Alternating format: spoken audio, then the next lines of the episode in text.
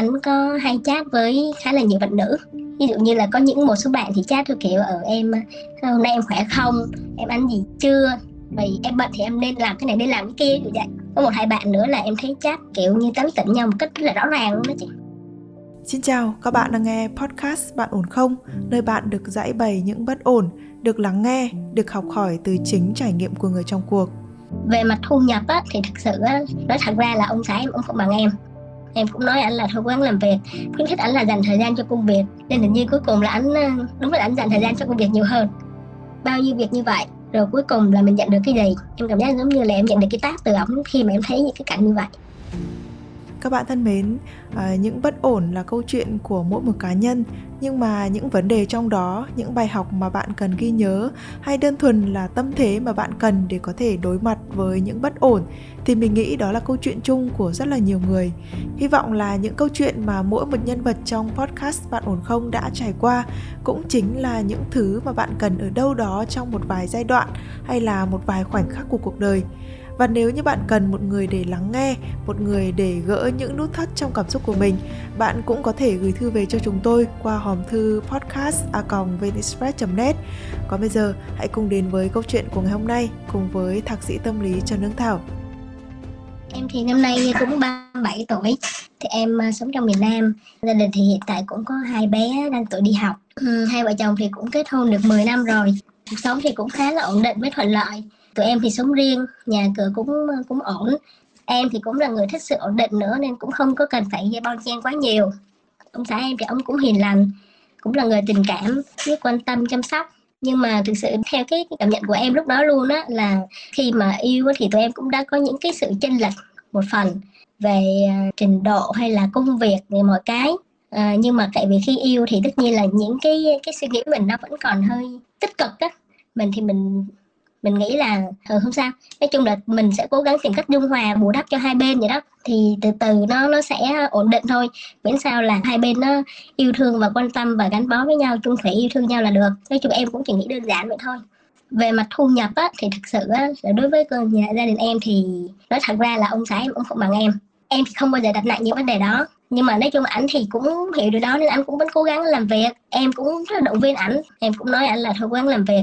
Khuyến khích ảnh là dành thời gian cho công việc để giống như được sếp ghi nhận là cái sự nỗ lực để mình có cơ hội mình, mình phát triển hơn đó nên hình như cuối cùng là ảnh ờ, ảnh làm y như vậy luôn. Có nghĩa là đúng là anh dành thời gian cho công việc nhiều hơn. Tự nhiên như là về trễ hơn chẳng hạn cái em cũng vẫn thông cảm thôi không có ý kiến gì hết.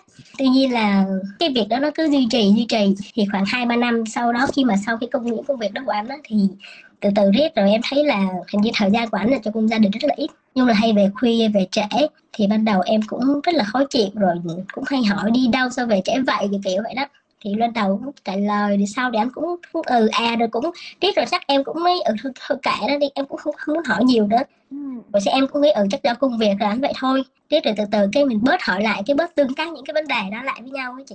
Tuy nhiên khi em mang bầu đến em bé thứ hai có nghĩa là khi em ra riêng là em đã có một bé rồi thì lúc đó em cảm thấy có một cái gì đó không ổn với ảnh. Kiểu như không có gần gũi gia đình hoặc là vợ chồng không cần nói chuyện nhiều á. Trong nhà rồi hay khó chịu với vợ. Thì một lần giống như là vô tình thôi. Thì em phát hiện ra là anh có nhắn tin với một bạn gái. Mức độ nó cũng rất là thân thiết. Và khi anh biết là em phát hiện ra thì tất nhiên là em sốc chứ. Em sốc và anh cũng xin lỗi em. Em cũng xin nói thêm một cái đoạn này một chút. Khi mà em bầu em bé thứ nhất á, là cũng đã có tình huống này xảy ra rồi nhưng mà nó mức độ rất là nhẹ em chỉ mới chớm chớm thôi. Coi như là anh stop luôn. Và lúc đó em cảm thấy cái thái độ của anh rất rất là áy náy, hối hận rồi kiểu kiểu vậy chị. Giống như là vợ mình buồn á. Nhưng mà khi đến lần thứ hai này thì cái mức độ nó nó giảm đi. Anh chỉ thấy áy náy là tự nhiên bị phát hiện vậy đó rồi cũng xin lỗi, hứa hẹn đủ thứ. Em thì một mặt, thứ nhất là mình giống như một thời gian như không được chồng quan tâm á cái xong thì thấy chồng cũng ấy nấy trở lại cái thôi mình cũng được xoa dịu á. À, sau đó em cũng có đi tìm hiểu à, cũng đi điều tra này nọ nhưng mà em cũng không thấy cái gì đặc biệt hơn nữa. Rồi lúc đó em cũng sắp sinh em bé nữa nên thôi em cũng bỏ qua luôn cho nên để nó yên ổn. Thì sau đó em xác định một cái tư thế là thôi đừng có soi mói quá nhiều làm gì nữa. Kiểu như là mình bớt để ý á. Ta nói như là mắt nhắm mắt mở để cho nó có qua á chị miễn sao? Là anh cảm thấy anh có trách nhiệm với gia đình con cái là được rồi. Ừ. à, điện thoại của anh em hồi xưa em cũng hay tò mò sau này em không tò mò em không quan tâm luôn. Mà thậm chí em biết em có muốn quan tâm cũng không được nữa tại vì sau đó anh bên tay cho zalo các kiểu đó mà. Ví dụ em cũng sang nói với chồng em như này nè nếu anh quay phạm vào những điều như là ngoại tình là một đánh vợ là hai cờ bạc nhộn nhẹt quá đà là ba là lúc đó thôi thì mình sẽ chấm dứt còn ví dụ như nếu mà có quan tâm à, nào đó mà có hơi thân thiết hơn hơn thân thiết một xíu thôi thôi em cũng, cái mức độ đối với em thì thôi em cũng chấp nhận. Tuy nhiên, đến đầu tháng rồi á, thì vô tình thôi chị, anh có một cái máy tính của em để anh làm việc. Nó hết pin thì anh cũng không để anh quên hết ra luôn. Thì đến hôm lại thì em thấy nó vẫn còn những cái tin nhắn zalo đau nó đập như mắt mình, riết cái tụi mình cũng tò mò người mình coi. Mình coi coi một hồi thì mình thấy anh có hay chat với khá là nhiều bạn nữ ví dụ như là có những một số bạn thì chat theo kiểu ở em hôm nay em khỏe không? Em ăn gì chưa? Vậy em bận thì em nên làm cái này nên làm cái kia. Như vậy. Có một hai bạn nữa là em thấy chat kiểu như tán tỉnh nhau một cách rất là rõ ràng luôn đó chị. Rồi còn một bạn nữa là kiểu cứ hay đi chơi nên em cảm thấy nó không ổn. Nên như là em không có nói với ảnh là em biết những cái đó. Nhưng mà em cũng có chat với ảnh bình thường á. Thực sự bây giờ là thời gian của anh ở gia đình rất là ít sáng thì anh đi làm sớm, tối thì gần như không ăn cơm ở nhà, chỉ có ngày chủ nhật ở nhà thôi. Thì anh nói anh đi làm về trễ, thì sự là em luôn luôn cảm thấy áy náy, tại vì em nghĩ anh đi làm về trễ thì nhiều khi mình không có thời gian để mình chăm sóc cơm nước này nọ cho anh á, nên mình ít tự cảm thấy áy náy với chồng mình. Thì ví dụ lo được cơm sáng thôi, nhưng mà tối thì anh cứ thấy ăn cơm ngoài cơm bụi này nọ, cái mình cũng thấy áy náy, nhưng mà tại vì anh về trễ, mình không thể nào mà mình take care được những cái việc đó hàng ngày cho anh nhưng mà sau đó em thấy là trong khi em á, thì bình thường cứ lo như vậy rốt cuộc anh toàn đi mua đồ ăn cho người ta. Anh ví dụ sáng anh đi mua này cho người ta tối đi anh đi mua khác cho người ta. Anh thấy anh coi được không? Ừ. tại vì em thấy anh chat với những một số bạn là anh đang là như vậy. Ví dụ anh nói ừ. ăn cái này không thích mua ăn kia không? Anh mua cho nha kiểu kiểu vậy chị. Ừ. thì anh nói là anh sẽ điều chỉnh. Thì anh cứ nói vậy nhưng mà em không tin nữa. Thì sau đó em có đi điều tra. Và em phát hiện là anh cũng sau giờ làm thì anh cũng có hẹn một hai người bạn nữ bên ngoài. Trong đó có một cái bạn thì hẹn nhiều hơn tần suất gặp thì khoảng một tuần gặp khoảng hai lần. Và em phát hiện hai người đó đi vô vô trong kia. Vô trong kia là em nói chị biết em nghĩ chị hiểu nói đi đâu rồi? Rồi chị biết rồi. Thì em đã định ra rồi nhưng mà kiểu như em nó cũng xa nhà em á. Cái lúc em chạy ra thì cả ra mất tiêu rồi. Giống như là em cũng không có còn không bắt tại trận tuy nhiên em vẫn có bằng chứng chứ không phải là không. Nói sốc thì mình cũng đã chuẩn bị tinh thần rồi đó chị. Nghĩa là chuẩn bị tinh thần là nhiều, mình sẽ gặp những cái tình huống như vậy rồi với lại như là mình đã qua một hai lần sốc rồi á, nên là chắc em bớt sốc rồi. Nhưng mà em đang không biết là tiếp theo em sẽ nên làm cái gì. Nói chung những cái chứng thì em cũng đã có những cái bằng chứng để có thể quy kết rồi. Có điều là biết cái action tiếp theo là mình nên ờ, nên xử lý như thế nào thôi rồi các chị hỏi là hiện tại thì thu nhập của chồng em đã hơn em chưa hay là vẫn thấp hơn em? Vẫn thấp hơn chị. Cái ờ, thu nhập như vậy thì anh ta đóng góp về được bao nhiêu phần trăm cho gia đình? Em nghĩ khoảng ờ, chắc một phần ba. Thực sự như này là chị, mọi ừ. cái gia đình là em đó là chính. Từ trước đến giờ luôn. Đấy là lương thôi chứ còn lậu thì mình không biết. Ừ, đúng rồi chị. Tại vì muốn ngoại tình thì người ta phải có tiền. Không đúng có một người đàn ông nào đi ngoại tình mà không có tiền, trừ phi là cái người đấy phải đẹp xuất sắc hoặc là phải có một cái tài lẻ gì đấy rất là nổi trội. Còn nếu chồng mình chỉ là người bình thường thì phải có tiền mới ngoại tình được. Vì về cái mặt tài chính đấy thì mình lại không quan tâm lắm tại vì mình là trụ cột kinh tế trong gia đình còn anh ấy đóng góp được bao nhiêu thì đóng góp em thì đúng là em cũng không có gọi là rạch ròi bắt là phải anh phải show hết lương bổng tại vì bản thân được bản thân em cũng không có show hết chính vì vậy nên nên dụ em nói bây giờ một tháng anh đưa cho em bao nhiêu đó để uh, lo cho cuộc sống hàng ngày chẳng hạn đi thì anh lo đưa cho em như vậy là em thấy cũng tạm ổn uh, còn uh, về phía em thì em sẽ lo chủ động lo những cái còn lại tại vì chị đang nghĩ đến một cái câu chuyện là do cái vai trò của cái người đàn ông ở trong gia đình mình hơi yếu thành yeah. Dạ. ra là anh ta mới đi tìm cái chỗ thể hiện ở bên ngoài thì yeah. Dạ. mới diễn ra cái hiện trạng như vậy thế thì yeah. Dạ. về mặt tính cách ấy, em nhận thấy là hai vợ chồng mình tính cách như nào ông chồng em thì ông cũng hiền lành cũng trầm tính em thì sôi nổi hơn hướng ngoại chị em có hay quát anh không quát thì cũng không quát chị nhưng mà ví dụ như lâu cũng hơi cằn nhằn thì cũng có chứ phải không có yêu cầu là anh phải làm cái này cái kia theo ý tôi anh không được làm khác ý tôi em là người chủ động trong tất cả mọi thứ hơi cầu toàn đó chị em á thì thích gọn gàng, sạch sẽ, nên lúc nào em cũng loay hoay đi, dọn dẹp các kiểu. Còn anh thì cứ cứ bày ra, hoặc là nó hơi bừa bộn á. Cái quan trọng, tâm nhất của chị ấy là em ở bên cạnh người đàn ông này, em có thấy thoải mái và có thấy là là mình không có bị cố về mọi thứ. Tức là mình sẽ không cố để giữ người ta, hoặc là mình sẽ không cố để cho người ta ở nguyên đó. Và vì mình cố để cho người ta ở nguyên đó cho nên mình phải giảm rất nhiều thứ của mình đi. Em có bị rơi vào tình trạng đấy không? Cũng không đến nỗi phải gồng mình lắm chị. Đối với chồng em á, thì được một cái là ông cho em được cái sự thoải mái tự do á chị. Em có thể đi chơi ờ, với bạn bè hoặc là đi chơi mà không có chồng cũng cũng được cũng không sao như vậy. Vì tại vì xưa giờ thì em cũng thích đi du lịch chẳng hạn. Cũng không nhất, thiết là phải đi như kẻ kè có chồng con bên cạnh chẳng hạn như vậy. Thì chính vì vậy nên em cũng muốn là tạo điều kiện cho anh là cho anh cũng có một cái sự là tự do nhất định trong cái không gian riêng của anh đừng đi quá đà là được nhưng mà bây giờ cái quan trọng mà khi chị hỏi em như vậy ấy, là bởi vì là chúng ta xem xem với một cái cuộc hôn nhân ấy quan trọng nhất là hai người ở bên cạnh nhau đều được thoải mái. Không ai phải cố gắng quá cả. Bởi yeah. vì dạ. khi cố gắng quá thì cuộc sống của mình nó luôn luôn ở trong cái tình trạng là phải gắng sức phải gồng. Thì tại sao tôi phải lựa chọn một cái cuộc sống như thế? Tại vì ở ngoài tôi đã phải tranh đấu rất là vất vả này. Ở, ở tôi đã phải có rất nhiều vấn đề phải lo lắng này mà bây giờ về trong cái cuộc sống gia đình là cái nơi trốn mà người ta gọi là tổ ấm mà tôi cũng phải gắng sức mà tôi cũng phải kiệt quệ để trong một cái cuộc đấu tranh hay là sự nghi kỵ lẫn nhau thì nó không nên. Dạ. Yeah. Tức là ở bên cạnh một cái người nào đấy mà mình cảm thấy thoải mái nhất thì đấy chính là cái người dành cho mình.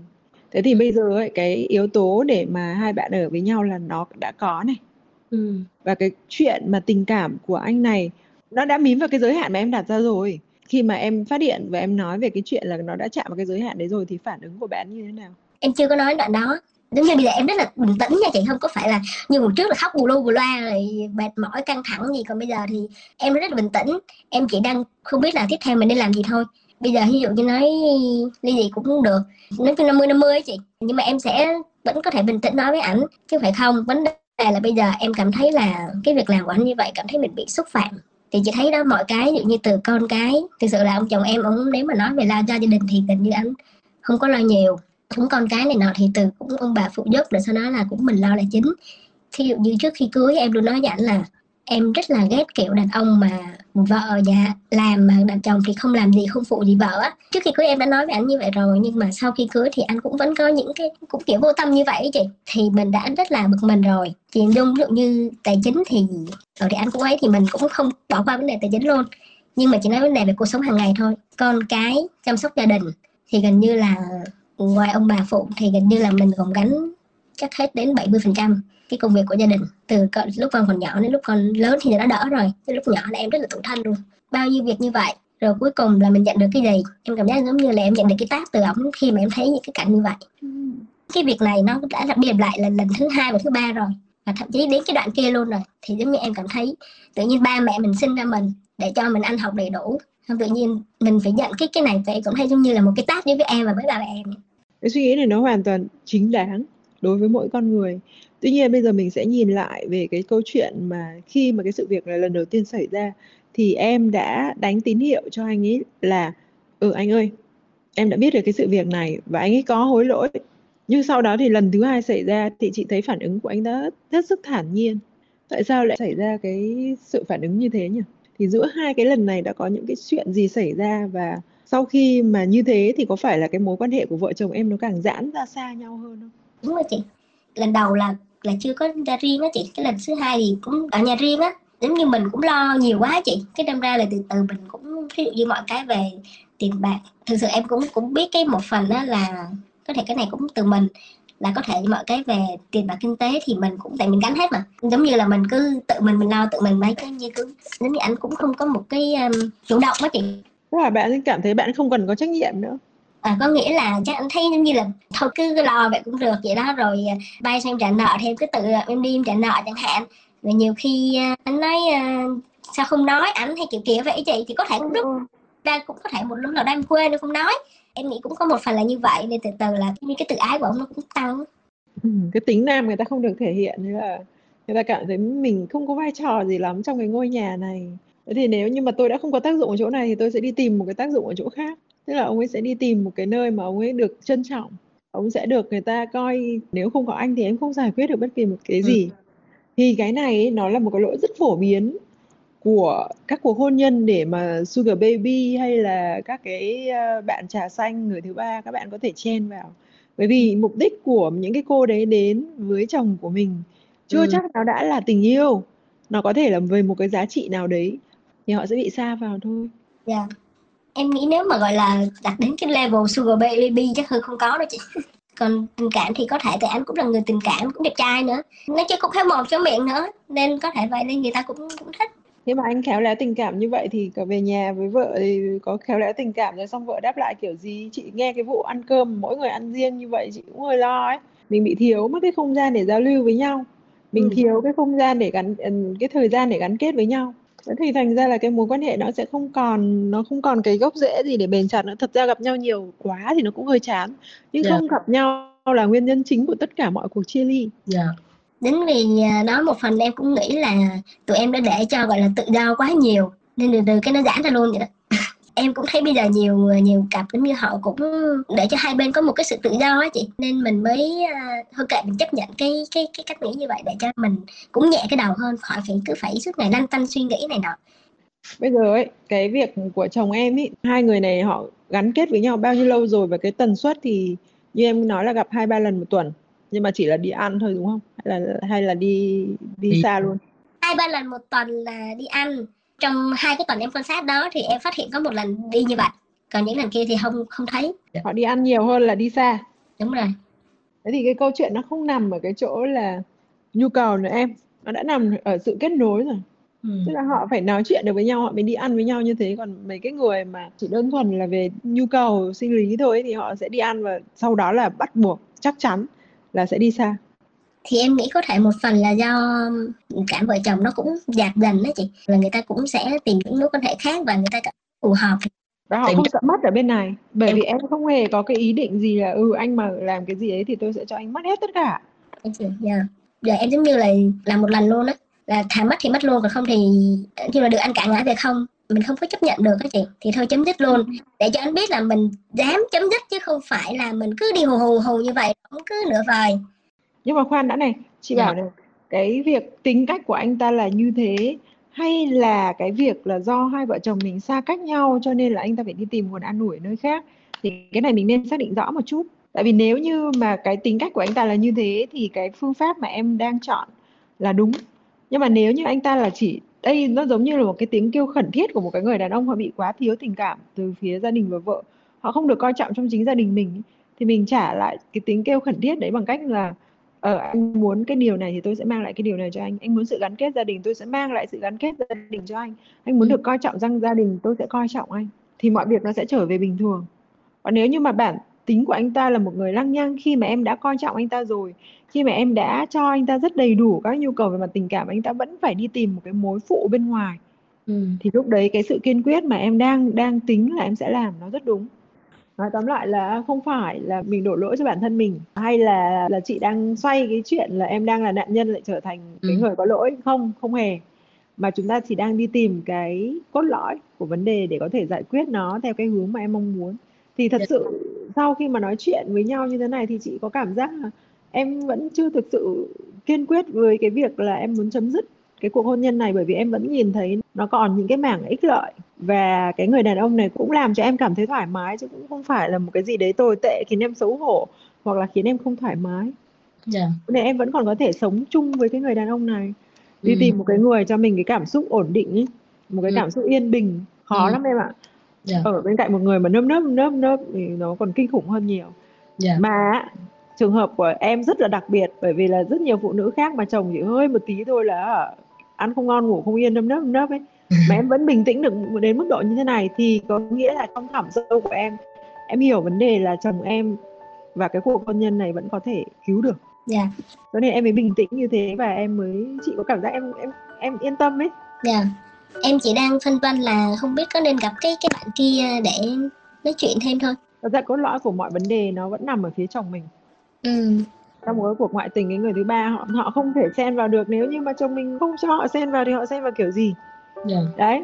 Dạ rồi. Em cảm ơn uh, chị thảo với uh, bạn hằng rất nhiều Vâng, quý vị thân mến, mình từng nói chuyện với rất là nhiều người ly hôn vì bạn đời của mình ngoại tình. Cũng có những người lựa chọn khác, họ chấp nhận cái chuyện ngoại tình và giữ lại cuộc hôn nhân vì những lý do lớn hơn. Chúng ta sẽ không có một công thức nào về sự lựa chọn này. Duy có một điều và một câu hỏi mà bạn cần phải trả lời, đó là bạn có phải đang gồng mình lên cho sự lựa chọn đó hay không? Và lựa chọn đó có khiến bạn phải hy sinh điều gì đó thuộc về nhu cầu về hạnh phúc của mình hay không. Mình nghĩ nếu tự tin trả lời được những câu hỏi như thế, thì bạn sẽ hạnh phúc. Dù cuộc sống này chưa bao giờ hoàn hảo, hy vọng chúng ta sẽ có được hạnh phúc như thế, dù có những chuyện không bao giờ mong muốn đã xảy ra. Và nếu như bạn cần một người để lắng nghe, một người để gỡ những nút thắt trong cảm xúc của mình, thì bạn cũng có thể gửi thư về cho chúng tôi qua hòm thư podcast a net. Còn bây giờ thì Nguyễn Hằng xin phép được khép lại chương trình của chúng ta ngày hôm nay tại đây. Xin chào và hẹn gặp lại các bạn trong những chương trình sau.